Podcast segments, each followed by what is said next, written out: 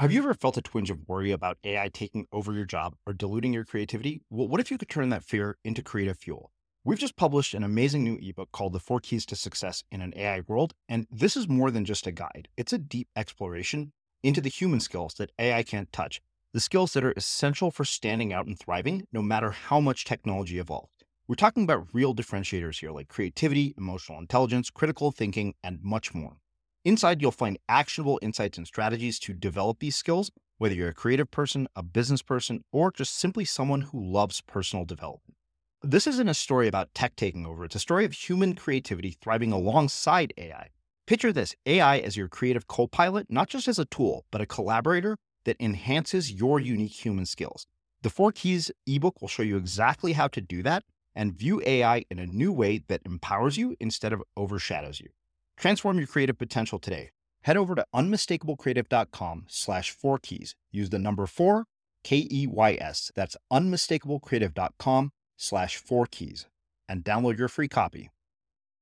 You think that certain things are important. You stress out about them. Like you get anxious about them. You think like, oh, well, should this blue be this shade or this shade? Or should I use this typeface or that typeface? And it's like, it doesn't matter like I've been a designer for 20 years and like I say this knowing that the weight of it, but it's like it takes self reflection or introspection to think about like what really matters. We put all of this weight on these other things, on these periphery things, because it feels like we can make progress there. It feels like, oh, I can just, I can change the typeface here. I can change the logo, or I can hire another designer. I can pick another Squarespace template it feels like those things are moving us forward. It's just like when people ask like J.K. Rowling's or Stephen King, like, oh, well, what software did you use to write your book? right. It's like, who the fuck cares? Like, what does that, what, what why? Yeah. Why? Like I used a so, napkin, to be honest. exactly. Though that's not the thing that makes them good. Yeah. It's not. I'm Srini Rao, and this is the Unmistakable Creative Podcast, where you get a window into the stories and insights of the most innovative and creative minds who've started movements, built thriving businesses, written best selling books, and created insanely interesting art.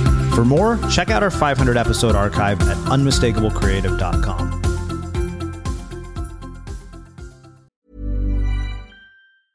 Running a business is hard, but your email marketing doesn't have to be. With AWeber's easy to use email marketing platform, you can stay connected with your audience, write new content faster, sell more, and grow your business, all without having to become an expert in yet another business tool. Start today at aweber.com slash podcast. That's A-W-E-B-E-R dot com slash podcast. AWeber, simpler email marketing. As a person with a very deep voice, I'm hired all the time for advertising campaigns. But a deep voice doesn't sell B2B, and advertising on the wrong platform doesn't sell B2B either. That's why, if you're a B2B marketer, you should use LinkedIn ads. LinkedIn has the targeting capabilities to help you reach the world's largest professional audience. That's right, over 70 million decision makers all in one place. All the big wigs, then medium wigs, also small wigs who are on the path to becoming big wigs Okay, that's enough about Wix. LinkedIn ads allows you to focus on getting your B2B message to the right people. So, does that mean you should use ads on LinkedIn instead of hiring me, the man with the deepest voice in the world? Yes. Yes, it does. Get started today and see why LinkedIn is the place to be to be. We'll even give you a $100 credit on your next campaign. Go to linkedin.com slash results to claim your credit. That's linkedin.com slash results. Terms and conditions apply. Introducing Wondersuite from Bluehost.com. Website creation is hard, but now with Bluehost, you can answer a few simple questions about your business and get a unique WordPress website or store right away. From there, you can customize your design, colors, and content. And Bluehost automatically helps you get found in search engines like Google and Bing. From step-by-step guidance to suggested plugins, Bluehost makes WordPress wonderful for everyone. Go to bluehost.com/wondersuite. Want flexibility? Take yoga. Want flexibility with your health insurance? Check out United Healthcare Insurance Plans. Underwritten by Golden Rule Insurance Company, they offer flexible, budget friendly medical, dental, and vision coverage that may be right for you. More at uh1.com.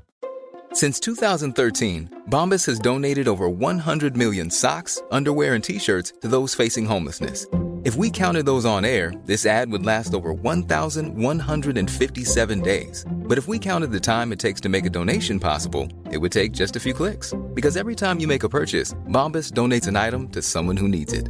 Go to bombas.com slash ACAST and use code ACAST for 20% off your first purchase. That's bombas.com slash ACAST, code ACAST. Let's talk about aging. It's inevitable, right? But what if I told you there's a new way to age led by Solgar Cellular Nutrition? They believe, and I do too, that you can transform the way you age cell by cell with the power of cellular nutrition. As we age, our cellular function declines. Your regular multivitamins and minerals might not be enough to combat these age related declines, and that's where Solgar Cellular Nutrition comes in.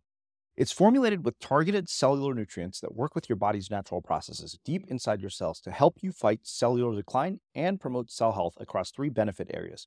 It supports cell energy, repair, and vitality, muscle strength, and even glutathione production to help protect cells. So let's own our healthy aging narrative. Visit cellularnutrition.solgar.com to learn more. Again, that's cellularnutrition.solgar.com to learn more. Solgar Cellular Nutrition. We go cell deep. These statements have not been evaluated by the Food and Drug Administration. This product is not intended to diagnose, treat, cure, or prevent any disease. Paul, welcome to the Unmistakable Creative. Thanks so much for taking the time to join us. Thank you, sir. It is so good to talk again. Yeah, so you actually were a guest uh, way back when we were called Blogcast FM. In fact, I think you were one of the last guests we had under the old brand. And that conversation, uh, as I was saying before we hit record here, really resonated with me so much that I have quoted that conversation over and over uh, over the years. And, uh, you know, huge fan of your work. Uh, but before we get into everything that you're up to, uh, your amazing new book, I want to start by asking you, what did your parents do for a living?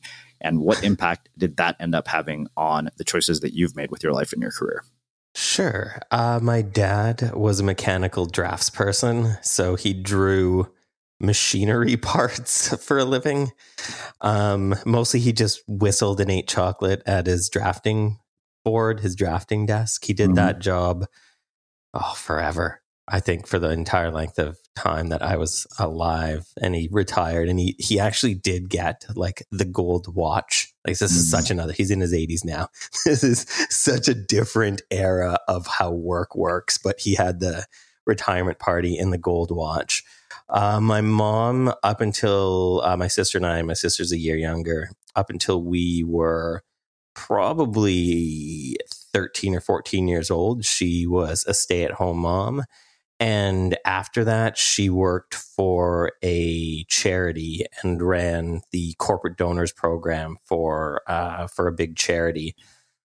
Um, I don't really think I took anything from the way that they worked um, and applied it to how I work because I don't think that I think that work has shifted. I think uh-huh. that the way work worked 30, 40 years ago is different than now. So it's cool that they had fairly stable jobs and they they had jobs that they that they really enjoyed but i think my, my path ended up being uh, slightly enormously different. Yeah. Did your dad from being uh, a mechanical draftsperson pass on any lessons in craft and meticulousness? Because it sounds like something to me that would require a lot of attention to detail and i imagine maybe unknowingly you learned some things as a designer from that yeah, I mean, genetically, I think that, that I've always been drawn to like shapes and lines and and and that sort of thing.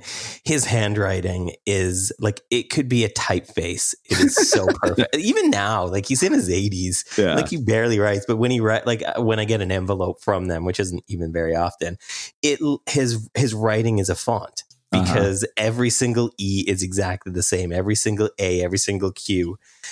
And my writing's garbage. It's just it's just garbage. I was even working with because I had to like when you publish a book, the publisher sends you a bunch of stickers that uh-huh. you sign and that they put in the book because it's cheaper to send stickers than than entire books to me and then back to other people. And I showed my wife what my um, signature looks like because I had to sign the books, and she's like, that's awful. Like, why do you have such a crappy signature? And so her and I worked on it to kind of get like a, she's like, that doesn't look like a good signature. That doesn't look like a signature of an important person. not an important person. She's like, you need to work on your signature. And so her, her and I worked on it a little bit so that the signature for when I was sign, when I have been signing books has been slightly different than like the one that I sign on the back of checks and that. But it, I think it does look a bit nicer, to be honest. But writing is just not my style. I'm also left-handed, so yeah. whenever I write anything, everything just smudges. Anyways, it just it's just not good. It's just not a good scene. That's why I type.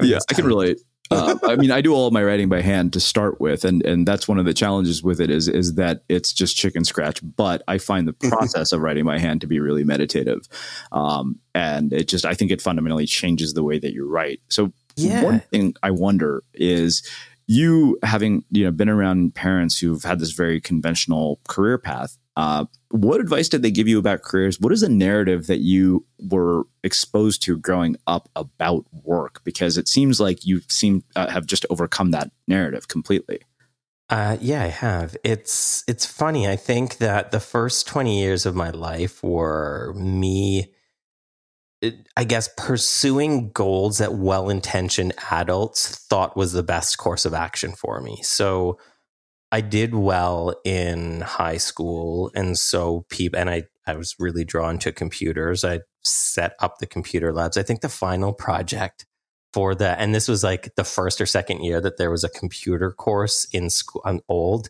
This was the first or second year that there was a computer course in my high school. And my friends and I built a video game that we submitted as the final project. And I don't think the teacher could grade it other than playing the game because he didn't really know programming very well. Mm-hmm. And it, so I was drawn. So uh, adults at the time, like teachers and my parents and guidance counselors, I guess, were like, well, you should go to university. You do well, you can get into any university pretty much. And like get a get a degree in computer science and then uh, by doing so you'll be setting yourself up for uh, a great job that you can go and get at any company. My uncle actually worked for IBM for for quite a while. I think he retired when he was 35 though. So they hired him young and then he retired young. But I guess uh, so I went to university and I was doing that and I figured this isn't fun. Like I love computer programming. I love making things. But instead of doing my assignments, I was making websites because at the time this was like the mid 90s and at the time the web was just starting and the web was getting graphic um, not not graphic like violent or sexual, right. but, but graphic like images. Yeah. And I was just spending all my time doing that. And I enjoyed it and I loved it. And it's funny, the first I made a website that was like a precursor to Urban Dictionary. I ended up selling the database. And so it was a slang dictionary. I ended up selling the database from that when I closed it to Urban Dictionary. And I so it was a site, I think it was called like pseudo dictionary, something like that. And it ended up getting like ridiculously popular or viral or whatever you want to call it and I like I was doing like radio talk shows in like 1997 or 98 um talking about a website with like disc jockeys that didn't really understand what the web was. It was in Wired magazine and I ended up getting um I ended up getting a job offer because of it and I was so bored at school at the time and I was like maybe I should just go work. And the job offer was pretty good. And I and I, I remember taught. So I remember two conversations. The first conversation was with the dean of computer science, who was like, I told him I'm to quit, and he was like, "Well, two things are going to happen. The first is that you're going to regret." quitting and the second is that you'll be back and you'll be older and you'll be pissed off that you're back and you're older and i'm like all right hindsight will tell and then the second conversation was with my parents like hey mom dad um, i'm quitting university. Luckily i was paying for university so i didn't really feel that obligation to them. They weren't paying for it i was. But it was still a weird conversation to be like hey i'm actually veering from this path that all of these adults have said is the right path. They were i guess they they were cool with it. They were understanding of it but they were also trepidatious and like I hope this works out kind mm-hmm. of thing and I mean, that was like 20 odd years ago. So it kind of has. And now I don't even know. I don't think they know what I do, man. Like, to be honest, I think, I think they understand that I can, that I write because uh-huh. they have my book. My granddad, who is 93, emailed me. Well, his wife emailed me because he didn't know how to use email yesterday, saying that they had seen my book in a bookstore, and that was like that's understandable. But as far as like making courses and yeah, and software and all of that, and blogging and newsletters, they still don't get it. But they're they've always been accepting of it, and I guess um, cheering me, cheering on me not failing. Mm-hmm. I guess it's probably the best way to put it. Yeah. Interesting. It, it's funny you say that because I remember the longest time my dad would just tell people that I worked with computers, and I was like, "Dad, I don't work. I use a computer to make you know do my work, but other than that, I don't know a damn thing about a computer." So exactly, I'm not tech support. Yeah, exactly. Uh, wow. So really interesting stuff. So I I want to uh, you know you kind of have given us a preview of the trajectory that has led you here, and before we get into a company of one, I want to revisit this conversation that you and I had uh, four or five years ago about this whole I want you to make me a website that look like looks like Danielle LaPorte's because that was one of those things that I never forgot so much so that I ended up writing an entire book about that. Why do people do that? Like and and particularly, you know, I mean, what is it that they think is going to come from that and how do you how do you talk them out of that more importantly? Yeah, I think my favorite my favorite um writing that I've read lately that sticks in my mind, like that story stuck in your mind, was knowledge is knowing that a tomato is a fruit and wisdom is not putting it on a fruit salad. Mm. And I think that a lot of people see how, like, they see this track for success or they see a successful person out in the world and they focus on the wrong things that made them successful. Like Danielle isn't successful because her site has always looked fucking amazing. I mean, I don't even do it anymore and it still looks mm. great. Yeah. Like, but that's the thing that they see. They see like, oh, well, if I just have a site that looks like that, then I can be popular or make revenue or have like a, a, a business that's talked about.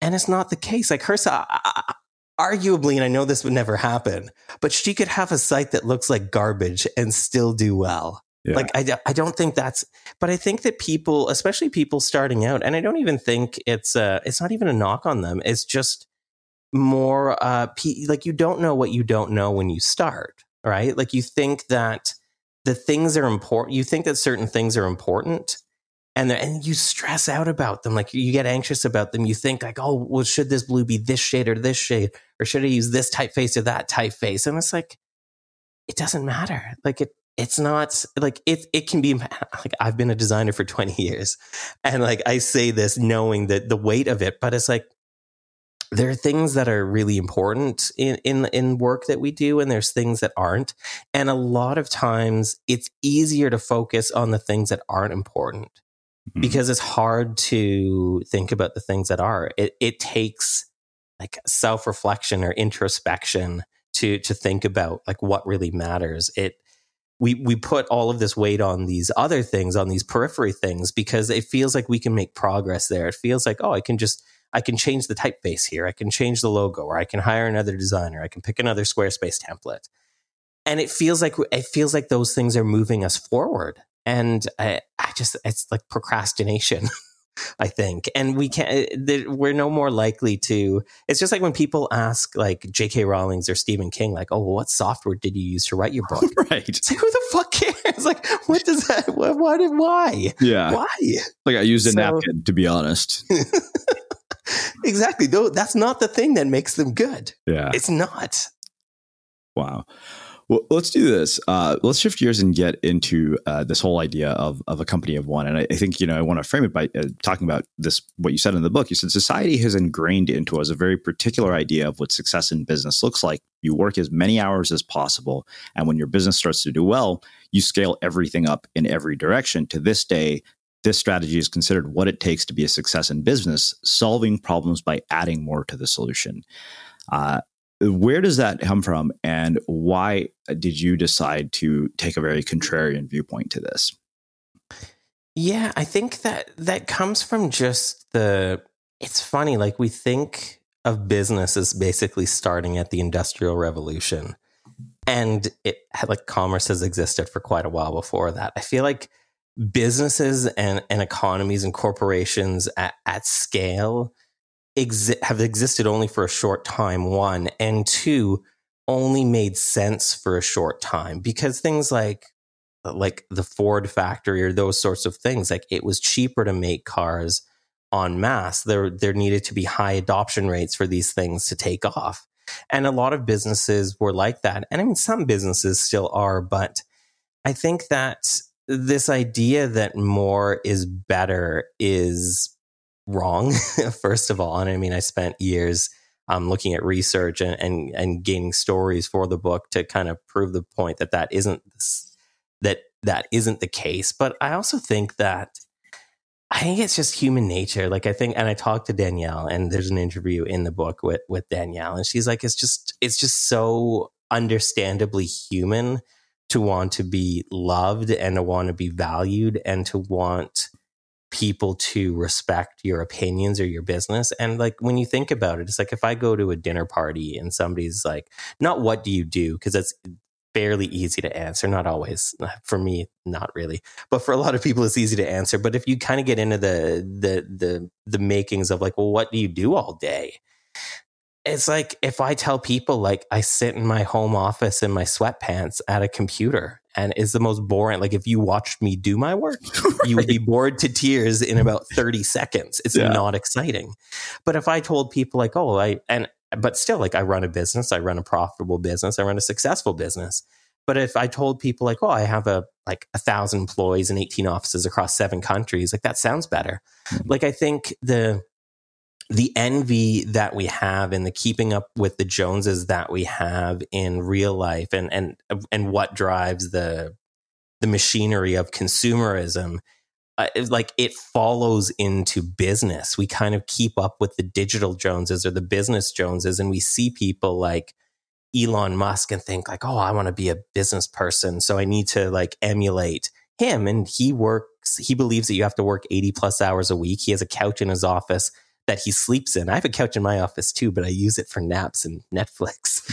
And he feels like he can't take a vacation because the last two times he took a vacation, his rockets had malfunctions or exploded, and he hasn't in his brain he hasn't figured out like the difference between correlation and causation. Mm. But this is like this is the narrative in in the business world. I was at the dentist the other day and there's a BC. I live in British Columbia, BC. So there's a, there's a business magazine, BC Business, on the on the table beside the desk in the waiting room. And I think I can't, it said growth or grow, I think three or four times on the cover alone, mm. because we just equate this idea like, oh, well, more is better and like bigger is better.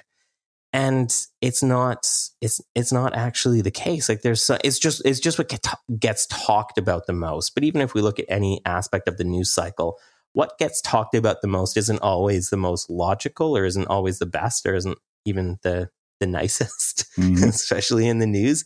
And so just like looking at the looking at research and stuff, I just found like there's so many businesses that decide not to grow and end up doing well or they're do, they're making so much money that they don't care about getting press because it doesn't matter because it's so profitable. And I just think that uh, so a few points on that. I think first that success is personal. Like if we look to somebody else and want to want to mirror our lives to theirs, we better hope we like what the outcome is. One, if we succeed, and if we fail, we better not feel bad at chasing something we probably didn't want in the first place. And the second thing I think is that there's just this tremendous burden, at least for myself, there's this tremendous burden lifted if I stop thinking that I have to change the world or, or build a massive business like I'm so adverse to stress and responsibility. And the reason I have a, my own business is because I don't want those things. So I, I always just want to try to avoid those things. And I like the freedom of having a small business. I like that it doesn't take long to make enough money to be profitable every month. I like that I'm not responsible for the salaries of like 18 people or a thousand people. And if one of their kids is in university and we have to downsize, like all of these stories have played out in my head. Like, oh, if I hire somebody, that might be cool. But then when I think about the obligation of that opportunity, I'm like, oh, they, they might have a mortgage or they might have like kids in university or, and like if I have to let them go or if business isn't good, like what's going to happen? And I just don't want that. Like, I don't want that for myself. A lot of people don't want that for themselves either. So, we know a lot of you have been listening to us for years, and it means the world to us. What we do here at The Unmistakable Creative wouldn't be possible without the support of our listeners. If the podcast has been valuable to you, one of the best ways you can support us is to subscribe to Unmistakable Creative Prime, which gives you access to transcripts, all of our courses, monthly coaching calls, live chats with our guests, and an incredible community of creatives. And it costs less than you spend on a cup of coffee every month. For the school teachers and people in our education system, Prime is completely free to help you with this transition to teaching online. We've packed it with a ton of value and actionable content, and we hope you'll check it out. Just go to unmistakablecreative.com slash prime to learn more. Again, that's unmistakablecreative.com slash prime. Wow. Uh, so, one of the things you talk about is the traits of resilient people. And you mentioned a couple of different things, you know, one being an acceptance of reality, and the second uh, being a, a sense of purpose. But one of the things that I wonder about is resilience in the face of adversity and what separates the people who are and the ones who are not. Yeah, it's it's funny. Like as the, the, the what you're talking about is this, a study that I that I mentioned from Dean Becker, who found that resilience is actually the most useful trait for business success, like more than education, more than training, more than experience, which is good because I have no education. I didn't end up going back to university didn't end up going back to talk to my to my um, to the dean of the program and say like haha that, that would be fun. Like in my mind that would be funny. And i'm sure there's some days when i thought that would be good but i haven't actually done that. But i think that resilience is i think more than like I, I think a lot of people who aren't entrepreneurs think that being an entrepreneur is really risky and I don't think that it is, or at least I don't think that it has to be, especially the way that I kind of describe how business could work in the book. But I think that, uh, so if risk isn't required, I do think that resilience is because I think that it's so, there's so much of work, there's so much of life even that is unknown. And there's so much that we have no control over. Like we can have the best, like, book launch plan. And like, I don't know if it's going to hit the New York Times. Like nobody does. Mm-hmm. Like there's so many little things that need to happen for, for those sorts of things to happen. And I think that just being able to accept that we don't control anything. Somebody emailed me yesterday and they're like, well, what do you do about hecklers, like online hecklers of your work? I'm like, I don't, it doesn't bother me because I don't care. Because as soon as I release something into the world, it's not mine anymore. It's everybody that wants to consume it and that takes uh, that takes a bit of work and mindset to to kind of come to that point. But I also think that it, it sets up this resilience because I know that like I can't I can only control what I write. I can't control what other people think of my writing, and I especially know that not everybody's going to like it. I, I but I, I can't control it. I don't want to make people like my writing. Mm-hmm. I just want the people who sh- who would benefit from it to read it and hopefully enjoy it. And if they don't, that's okay. And I think the other parts of resilience um, are also important, like having a sense of purpose, because not every day is, is, a good day. Even if you work for yourself, even if you have like this wonderful lifestyle business and you're you're doing something that matters, I like some days are garbage. Like some days are just stressful. Some days it's just too much. And I think if we have a sense of purpose, we can ride out those bad times. Like we can love the work we do, but not love every single trapping of that work. And then the other thing is just the ability to adapt. Like we just have to kind of roll with the punches a lot of times. I think this is such a a useful trait to have. And I don't think it's a trait that's ingrained either. I think it's a trait that we can like foster and develop in ourselves because I don't think people are born resilient. I think that they just have to, they, like, they have to work at it. They have to work at like giving up this sense of control. They don't even have to be Buddhists. They can just kind of like work, they can just kind of work at that. And they can work at the ability to adapt. And I really think, man, like, it, it, like success in the entrepreneurial space, however you define it, I think more comes down to like the ability to have this resilience, the ability to roll with the punches, the ability to like fail a whole ton of times and and be able to get back up one more time or the ability to see like oh well, this thing that I was sure was going to work isn't. Uh-huh. like how can I move forward? How can I um how can I do things? How can I make different choices? I mean you you've talked to James Altucher on the show his choose yourself book has been uh, is a really good example of that where there's no and even um, oliver Burkeman's book the antidote like there's no if most of the things that that go wrong in our lives aren't going to result in like the worst case scenario like james talked about in his book like you don't really run out of ideas. You may have some bad ones but you can have another one if one isn't working and then in Burkeman's book, The Antidote, he talks about how most worst case scenarios aren't actually the worst case scenario. Like if your business fails, that's awful, but you could start another one. He's, I think he talks about how like the worst case scenario for most people is an embarrassing death. Mm-hmm. like dying on stage naked. I don't know how you would end up in that situation, but just like something like that, you can't come back from. Mm-hmm. But if if something isn't working, or if you need to pivot, or if you tried everything you can and it's not going well, like things can change. Things like life is long, man. Like you you can try different things, and we never know going into something if it's going to work. At least for anything that matters. Yeah. Like there's no like five tips we can follow to make sure our business is a success. Yeah, I, I appreciate this perspective more than you can possibly imagine. I think it, it's right in line with a piece that I just published today on our blog as well as on Medium. And the title of the piece was When You Expect Nothing, Everything Comes to You. And it was largely based on my experience with expectations over the course of last year. And uh, I was watching this documentary, uh, which was about this really brilliant Indian composer named A.R. Rahman. And, you know, for those of you listening, even if you don't know who A.R. Rahman is, there's a good chance you've been exposed to his music because he's the guy who created uh, the soundtracks for movies like Slumdog Millionaire and, and a bunch of others. Mm-hmm. And his albums have sold more than Britney Spears and Madonna combined. Uh, that's how famous he is. And he said something in that movie documentary. He said, "Yeah, when you expect nothing, everything comes to you." And you know that's such a tough lesson, I think, for creative people and people who do you know work in the arts to learn. But I kind of decided to experiment with that for a couple of months and see what would happen. And it just it seems like the less I expect from my life, the more it keeps delighting me. Yeah, it's it's funny. I think that we we have this this fascination with goals. and we have this idea that like we need to set these huge audacious goals and they are what move us forward in life or they are what give us the opportunities that that we need. And I don't know. I just think I think that that kind of stuff is is dangerous and scary to me. Like I think most goals are fake. Most goals are just artificial targets that we set for the sake of setting an artificial target. Like, oh, I want my business to make a million dollars this year.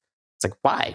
why? do you want that? Why do you need a million dollars? Why not two? Why not hundred thousand. Or like I want to hit my book to hit the New York Times bestseller. It's like, why do you want that? What are you going to get from that? How do you know what you're going to get from it? Mm-hmm. But I think that the, the the most messed up thing about these like big goals is that they start out as artificial targets, and then as soon as we set them, they're not artificial in our minds anymore. They function then like they're they're completely made up for the most part. Like sometimes you need to set specific goals. Like I need to make X amount of money to pay my mortgage and feed my kids. I'm not talking about those kind of goals. I'm talking about the like the, the pie in the sky ones. But these made up numbers, they function, or these made up things, they just function as like unnecessary stress until they're achieved or abandoned. Mm-hmm. And like I was listening to an interview with um with the Nasty Gal founder, Sophie or Sophia, Sophia Amoruso. Amoruso, yeah. Yeah, and she was talking about how she had like a year or two into her her nasty gal business. She was doing so well, and venture capitalists came calling, and she was like, "Okay, maybe." Like she had a profitable business. She's like, "Okay, maybe." And then it, they were talking about like goals, and they were talking about, well, you have like I think it was like twenty four million dollar um, a year in in revenue and so they're like, well, we need, why don't we go for $120 million of revenue for next year? It's like, why? who pulled this number out of who's asked to, to, to, come to this? And I think they hit something like $60 million instead, but uh-huh. it was a failure. I'm like, what kind of messed up thing has to happen when $60 million in revenue is like, uh, wah, wah, wah. Like, yeah. well, we tried. We only made $60 million and then that kind of created a spiral of like the valuation of her business from the first investors led to not being able to get more investors because the growth wasn't at a rate that they thought it would be and the company was overvalued and like she learned a lot. She's probably one of my favorite business people because she's awesome. Yeah. But like, it, and in learning that lesson, like she took a profitable business, like focused on growth, and then had to basically shutter it down. Mm-hmm. And it's like when we set these goals, even for myself, like I, when I started work like 20 years ago, I was like, I'll be successful if I make a million dollars a year. And I started working like 16 hour days. And like after a month or two, I was like, why am I doing this again? And there was like no actual reason. I'm like, why do I need a million dollars? And uh, there was no answer to that. I was like, this is like, why? Why am I doing this? Like, this is just, this is just bad. And, but that's how, like, that's kind of the way that society works is like, well, we need to like continue to grow, continue for more, continue to consume. And like, there's not very many resources on the planet or in business that are infinite, right? Like, that's kind of why we've fucked our environment up because there aren't infinite resources. Mm. And if we look at like unmanaged rapid growth and like anything other than business, like in biology, that's called cancer, and cancer isn't a good thing. Right. Like, but this is the way, like, oh, this is how business works. This is how capitalism works. This is how, what we need to do to succeed. And it's like, why? I feel like I'm the guy in the back. I feel like I'm Hans Moleman to make like the randomest Simpsons reference. I feel like I'm Hans Moleman, like raising my hand. Like for some reason, there's a bunch of adults in a class in an episode of The Simpsons, and he just kept asking questions and they were bad. But I feel like I'm that guy, but the questions aren't bad. They're logical, at least to me. Mm-hmm. Wow. Uh, it's it's interesting because uh, you know you have an entire section in this book about staying small as the end goal, which I think makes a you know a perfect segue from what we were just talking about. You know, you said that too often businesses forget about their current audience, the people who are already listening, buying, and engaging. These should be the most important people in your business. You know, far more so than anyone you wish you were reaching. And I think that really struck me because, uh, you know, people have often asked us, why haven't you guys done a podcasting course? I was like, because we don't know shit about how to market a podcast. Like, we literally don't. We don't know any tactics. We couldn't teach you anything. The only people who've made us grow are our listeners. Uh, and that's happened very organically over 10 years. Like, we've never participated in review exchanges or, or any of that. But this was such a, a reinforcement of that for me because I, I, will tell you, there have been times when I did obsess over metrics. Uh, mm-hmm. And it's, it's one of these questions that's been on my mind lately because I'm, you know, working on this book proposal for an idea about success on your own terms and what that looks like. And one of the things that I started to look at is how we measure our lives. Uh, you know, Clayton Christensen wrote an amazing book about this called, you know, how to, you know, how will you measure your life? But I wonder in the midst of all this, uh, one, you know, how do people serve their existing audience best um, and maintain this idea? And, you know, for you, how do you measure your life now? Uh, like what are the metrics that determine you know your own version of success? Yeah so for for the audience piece it's um I'd like i i've always for my own business focused on retention over acquisition. And in focusing on retention it's really just like paying attention to them talking to them and empathy. Mm-hmm. like i feel like my business would be awful if I didn't know my audience. Like I wouldn't know how to run a business that makes any money if I didn't have direct connection to my audience every week. Like my Sunday Dispatches newsletter has been around for six years. I haven't missed a Sunday other than like scheduled breaks when I'm writing a book or, or taking a vacation.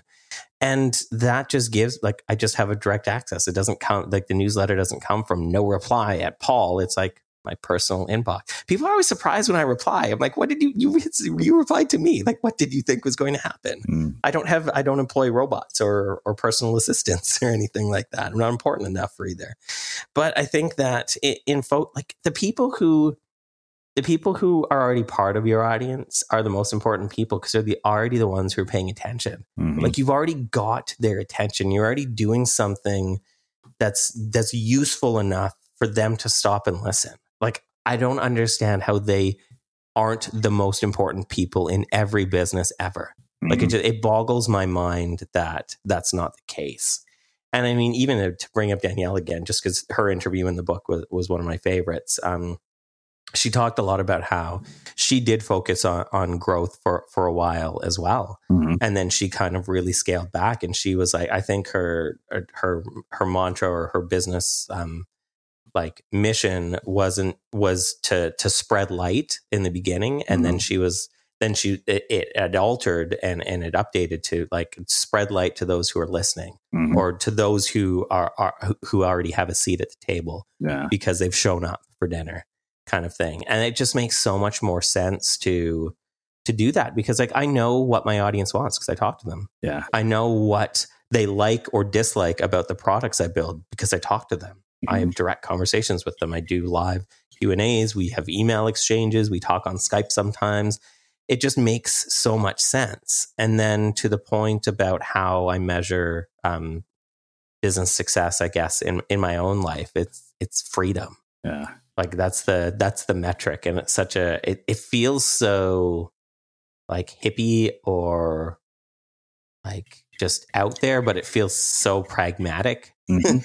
it feels like such a pragmatic way to think for me because it's like every every decision i make in my business i think that every opportunity has like an obligation on the back end of it it just has like a it just has like a prettier positioning because it's an opportunity but really opportunities are are obligations Mhm. they just sound nicer right so i'm always thinking about like how does this impact my freedom like is is saying yes to this going to mean i may have to say no to something that i that i don't want to say no to down the road or is taking this on going to mean that like I, i'm going to remove options from my life like i really like having options like i don't like to be in a position where like something has to work or something bad's going to happen or I Mhm. have to take on this project because I bought like a massive house and a bunch of cars and now I need to sustain my lifestyle.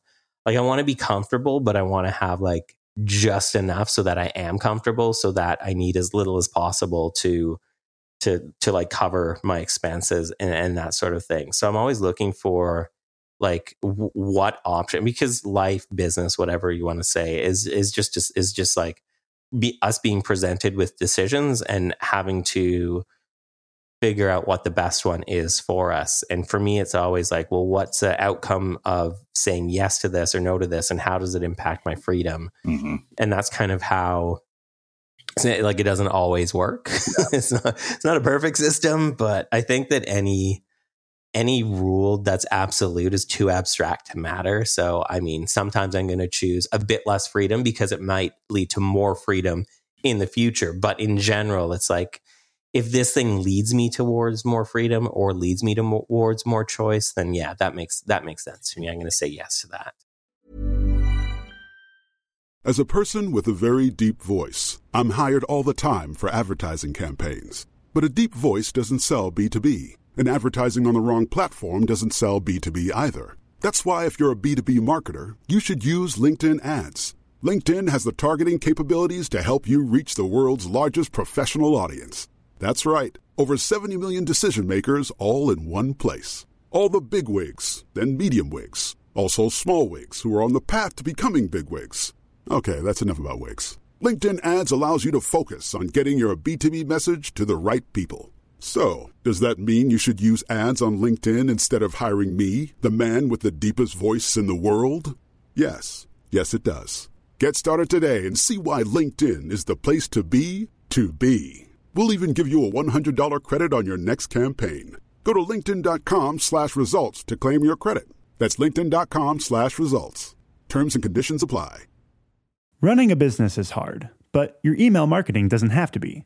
With AWeber's easy to use email marketing platform, you can stay connected with your audience, write new content faster, sell more, and grow your business, all without having to become an expert in yet another business tool. Start today at aweber.com slash podcast. That's A-W-E-B-E-R dot com slash podcast. AWeber, simpler email marketing. Introducing Wondersuite from Bluehost.com. Website creation is hard, but now with Bluehost, you can answer a few simple questions about your business and get a unique WordPress website or store right away. From there, you can customize your design, colors, and content. And Bluehost automatically helps you get found in search engines like Google and Bing. From step-by-step guidance to suggested plugins, Bluehost makes WordPress wonderful for everyone. Go to bluehost.com/wondersuite. A lot can happen in the next three years. Like a chatbot may be your new best friend. But what won't change? Needing health insurance. UnitedHealthcare TriTerm Medical Plans are available for these changing times. Underwritten by Golden Rule Insurance Company, they offer budget friendly, flexible coverage for people who are in between jobs or missed open enrollment. The plans last nearly three years in some states, with access to a nationwide network of doctors and hospitals. So, for whatever tomorrow brings, UnitedHealthcare TriTerm Medical Plans may be for you. Learn more at uh1.com. Since 2013, Bombas has donated over 100 million socks, underwear, and t shirts to those facing homelessness. If we counted those on air, this ad would last over 1,157 days. But if we counted the time it takes to make a donation possible, it would take just a few clicks. Because every time you make a purchase, Bombas donates an item to someone who needs it. Go to bombas.com slash ACAST and use code ACAST for 20% off your first purchase. That's bombas.com slash ACAST, code ACAST. Let's talk about aging. It's inevitable, right? But what if I told you there's a new way to age led by Solgar Cellular Nutrition? They believe, and I do too, that you can transform the way you age cell by cell with the power of cellular nutrition. As we age, our cellular function declines. Your regular multivitamins and minerals might not be enough to combat these age related declines, and that's where Solgar Cellular Nutrition comes in. It's formulated with targeted cellular nutrients that work with your body's natural processes deep inside your cells to help you fight cellular decline and promote cell health across three benefit areas. It supports cell energy, repair, and vitality, muscle strength, and even glutathione production to help protect cells. So let's own our healthy aging narrative. Visit cellularnutrition.solgar.com to learn more. Again, that's cellularnutrition.solgar.com to learn more. Solgar Cellular Nutrition. We go cell deep. These statements have not been evaluated by the Food and Drug Administration. This product is not intended to diagnose, treat, cure, or prevent any disease. Yeah. Well, it, it's so interesting. You talk about an existing audience, and I, I may have you know ran across your your feed. Uh, I published this piece uh, both on our blog and Medium about how to build an audience of a thousand true fans in a noisy world, which is you know, and, and I said this like close to a decade ago. Kevin Kelly wrote about the idea of one thousand true mm-hmm. fans, one thousand people who will support your work, buy everything you create, and allow you to earn a living. But as people became internet famous, bloggers became best-selling authors, and social media platforms quantified every aspect of our humanity, we became obsessed with metrics. We started to value hearts over eyeballs and reach over depth, and it kind of worked. Yeah, it's it's messed up. Like if I think about like it's just so weird. Like if I think about like say my mailing list and I, I don't know, there's like thirty thousand people or something on that, and I could be like, well, that's not enough. Like James Clear's uh, James Clear is like maybe five or six or a million yep. like audience members, but like if I think about that, like if I think about, okay, well, let's put all of them in a room. Uh-huh. That's a big room. Like that's a huge, I don't know where we're like, that's all, that's like half of a football state. This is like half of a big football stadium. Yeah. Like even if I just think about, okay, if my open rate's 50%, I put 15,000 people in a room. Those are the people who are paying attention. Mm-hmm. I would be scared to talk to 15,000 people. I'd be scared to talk to 100 people. Like that's just, it's just so like when we do start to think about the metrics of that uh-huh. and we take the, the people out of it, it's like there's people behind keyboards. And it like, it, it feels abstract, but it feels less abstract to think about it that way than to think like okay these are just numbers. Like even if you look at like website traffic yeah. it's like oh i got a 100 like unique views today. Well that's a 100 people. Like that's awesome. Even if i think like because the book mostly talks about like enough and defining enough and thinking about enough. And it's like if i think about it if i think about the numbers in in, in that regard then it feels a lot better and more human to me because like if i think about okay, my audience size right now, my mailing list size right now, it's at a it's at a size where when I send out an email on the weekend, I get know, 150, 200 um, replies. And like I can deal with that. I can reply to all of them. I can read every single one and answer any questions people have. That gets me to know my audience. That's super beneficial to me as a creator, but it's also beneficial to me as a business. Mm-hmm. If that grew by 10 times or by 100 times, I don't know how I would deal with the volume, and I probably just wouldn't. I probably just wouldn't be able to answer. I wouldn't be able to read them all. I wouldn't be able to answer them. So, in growing my audience larger, it wouldn't it wouldn't make sense for my business. Like it would probably negatively affect my bottom line. like if I think about it. And so it's just like when we start to think about things in in that way and start to think about like, well, how many true fans or how much of an audience do I need where I can pay attention to them almost as much as they're paying attention to me and I can support them and foster relationships with them, then then it doesn't like I don't need more in that case. I don't need to grow to a massive business. I don't need to do like paid acquisition. I don't even know how to do paid acquisition. I don't even have a Facebook account. Mm-hmm. like I don't know how to do all of these like things to to grow because they don't they don't matter to me. And it's just a it like it dude, it feels like this is the way business used to work. Like it feels like before the industrial revolution. I'm not a Luddite. I think technology really amplifies this but I think that before all of that, before economies of scale happened, like there were businesses that existed so well, multi generational. They relied on other, or they they relied on other small businesses to operate, and they just worked. And like everybody was taken care of because everybody took part in a, a part of the supply chain, a part of the whole, and it made like a functioning ecosystem of commerce. Mm-hmm. And nowadays we can do that, I think, a little better with technology and communication that we have. But like that way kind of worked. Like that that way was was was not bad. So I think like I'm not saying that we close down every single massive company and go back to that, but I think that not every business has to be massive to succeed. I think that companies like Airbnb, for example, like if they had two properties, mm-hmm. they, are not really going to do very well. But like for a business like mine, a business like yours, it doesn't have to be like hundred people, thousand people. Yeah. To to to give us freedom, to give us revenue, to to give us profit. Like, eh. wow. Uh, I want to go back to to something you know that you said earlier in the book, which uh, I feel is, is something that's really kind of amplified in the world that we live in. And in my mind, one of the real downsides of, of what we've done with technology, you said, you know, Socrates said that envy is the ulcer of the soul, meaning we can easily become negatively affected by the success of others, who we are and what we actually want to become uh, became overshadowed when we internally compare ourselves to others. We idolize people like Steve Jobs, Elon Musk, and Oprah and think that their path to success creating massive empires is our own key to happiness and fulfillment. Uh, and that that really struck me because uh, you know we had this guy Will Storr here, who you know many of you listening will have heard, who talked about you know the fact that we've become self obsessed and we have no idea what it's doing to us, and the impact of this narrative is incredibly toxic. Uh, and I wonder, uh, you know, how you contend with that. I mean, you just mentioned you don't have a Facebook account. I've been on a 30 day social media hiatus and I've just noticed suddenly that my anxiety is a lot lower. Uh, and I, I, noticed the less time I, I, I spend online, um, I'm not comparing myself to people. I'm not saying, oh, why did this author hit the New York Times bestseller list and I didn't? Like, none of that is happening anymore. And I just, I wonder what your experience with that has been.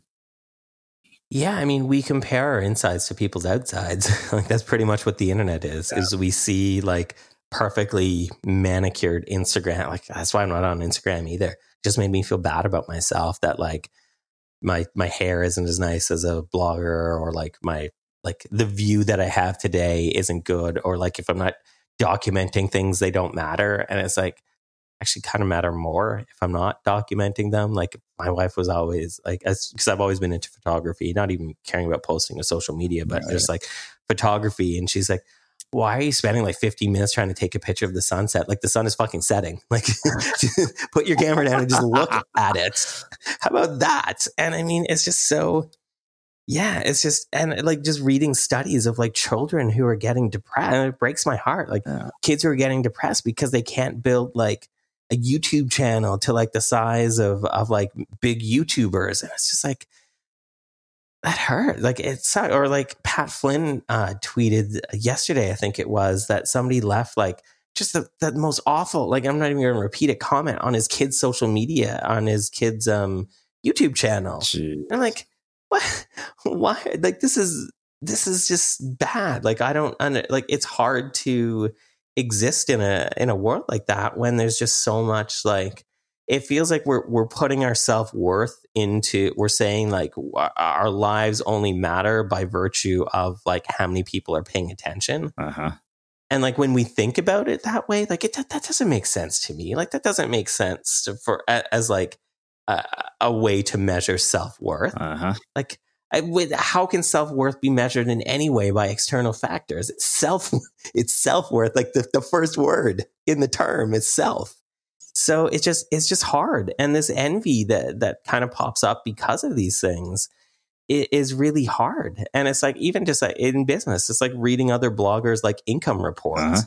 like it's cool that they're transparent and I don't necessarily think that they're inherently bad or wrong, Yeah. but like most of the income reports I see are people who make six figures a month. and it's like not that many people make six fig I don't make six figures a month. Uh-huh. And it it's just yeah, it becomes it becomes difficult. And I think that I just think that there's this like mind, and it's something to work. It's not something I'm even all that good at, but there's um there's a Sanskrit term called uh, mudita, and I'm probably mispronouncing it.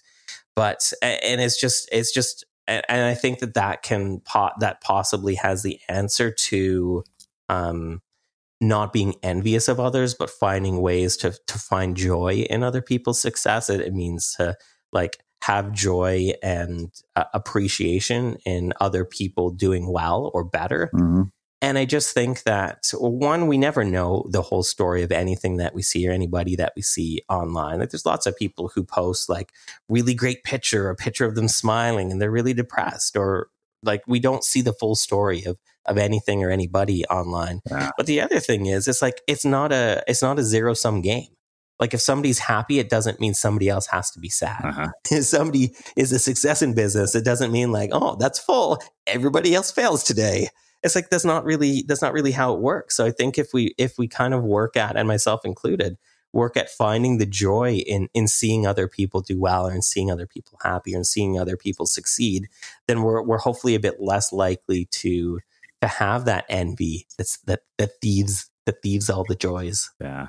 So funny you say that because I, I remember Danielle recently wrote a post on Medium about the fact that 2018 was the hardest year of her life. And I remember thinking, I was like, wow, I wouldn't have known that from even seeing her in person when I've had conversations Yeah. with her. But, uh, you know, I started writing this post. I don't know what it came, you know, it was one of these crazy morning writing sessions. And I was like, you're not a reality TV star. So why do you live like it?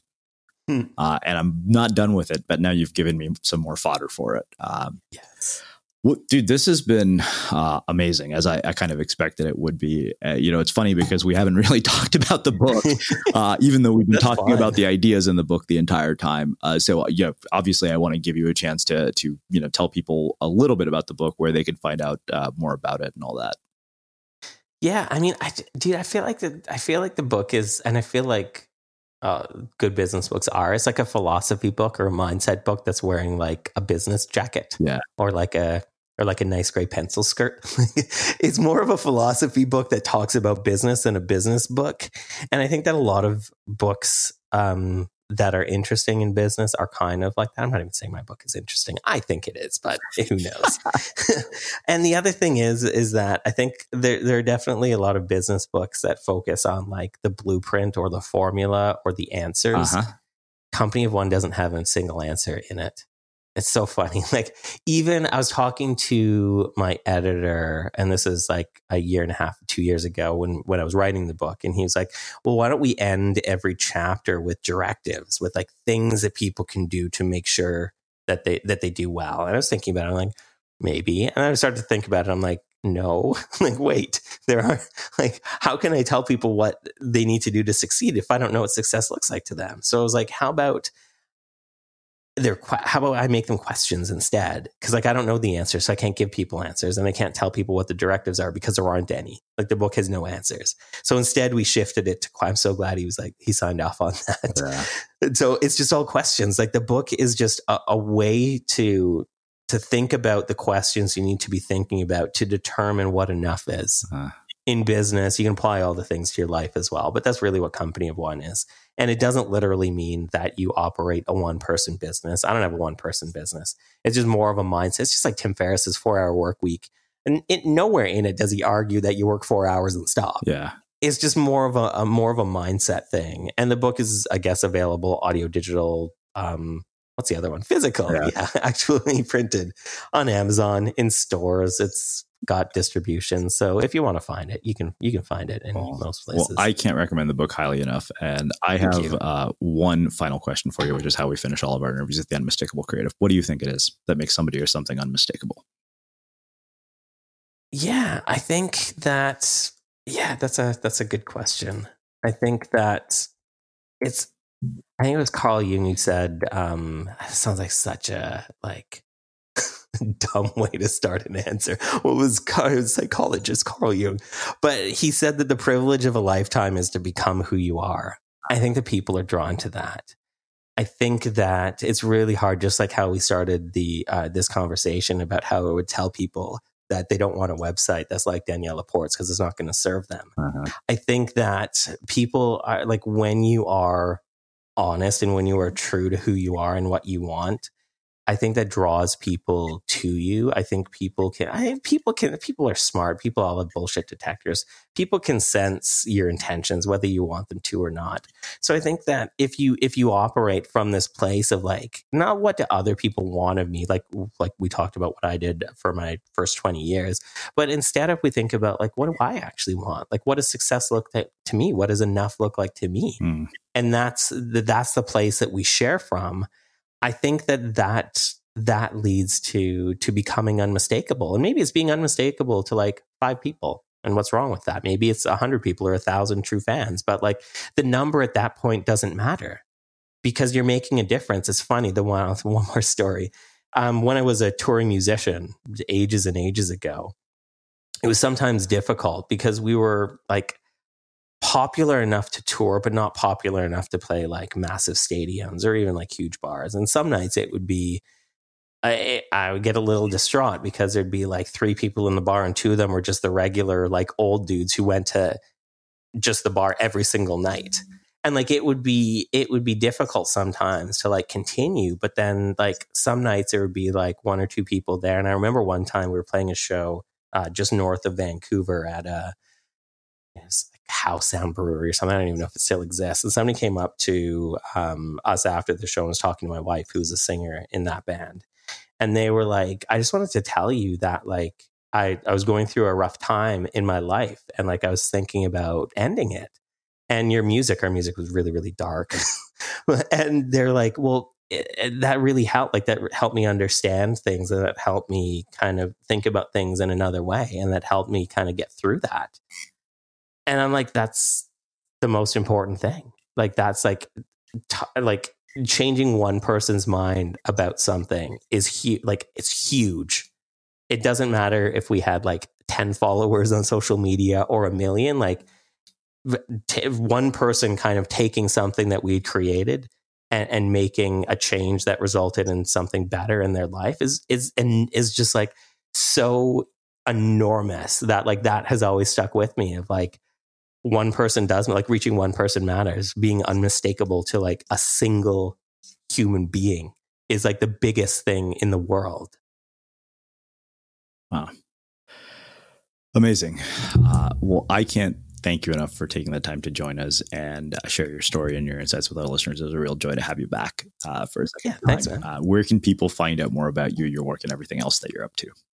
Uh, the book is called Company of One. Google it. Uh, and I am Paul Jarvis. You can Google me as well. My newsletter is called The Sunday Dispatches, uh, pjrvs.com. That's where I share everything from book ideas three years before I write them, like with Company of One, and just things that I'm thinking about and talking about. Things like we've just had a conversation about too. Awesome. And for everybody listening, we'll wrap the show with that. Did you know that every Sunday our community manager, Milena, sends out 10 key takeaways from episodes just like this one? All you have to do to receive it is sign up for our newsletter. Just visit unmistakablecreative.com slash newsletter and you'll get them delivered right to your inbox. Again, that's unmistakablecreative.com slash newsletter. Running a business is hard, but your email marketing doesn't have to be. With AWeber's easy to use email marketing platform, you can stay connected with your audience, write new content faster, sell more, and grow your business, all without having to become an expert in yet another business tool. Start today at aweber.com slash podcast. That's A-W-E-B-E-R dot com slash podcast. Aweber, simpler email marketing.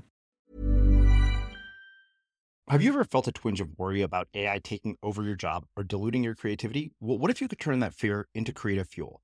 We've just published an amazing new ebook called The Four Keys to Success in an AI World. And this is more than just a guide, it's a deep exploration into the human skills that AI can't touch, the skills that are essential for standing out and thriving, no matter how much technology evolves. We're talking about real differentiators here like creativity, emotional intelligence, critical thinking, and much more. Inside, you'll find actionable insights and strategies to develop these skills, whether you're a creative person, a business person, or just simply someone who loves personal development. This isn't a story about tech taking over, it's a story of human creativity thriving alongside AI. Picture this AI as your creative co pilot, not just as a tool, but a collaborator that enhances your unique human skills. The Four Keys ebook will show you exactly how to do that and view AI in a new way that empowers you instead of overshadows you. Transform your creative potential today. Head over to unmistakablecreative.com slash four keys. Use the number four, K E Y S. That's unmistakablecreative.com slash four keys and download your free copy.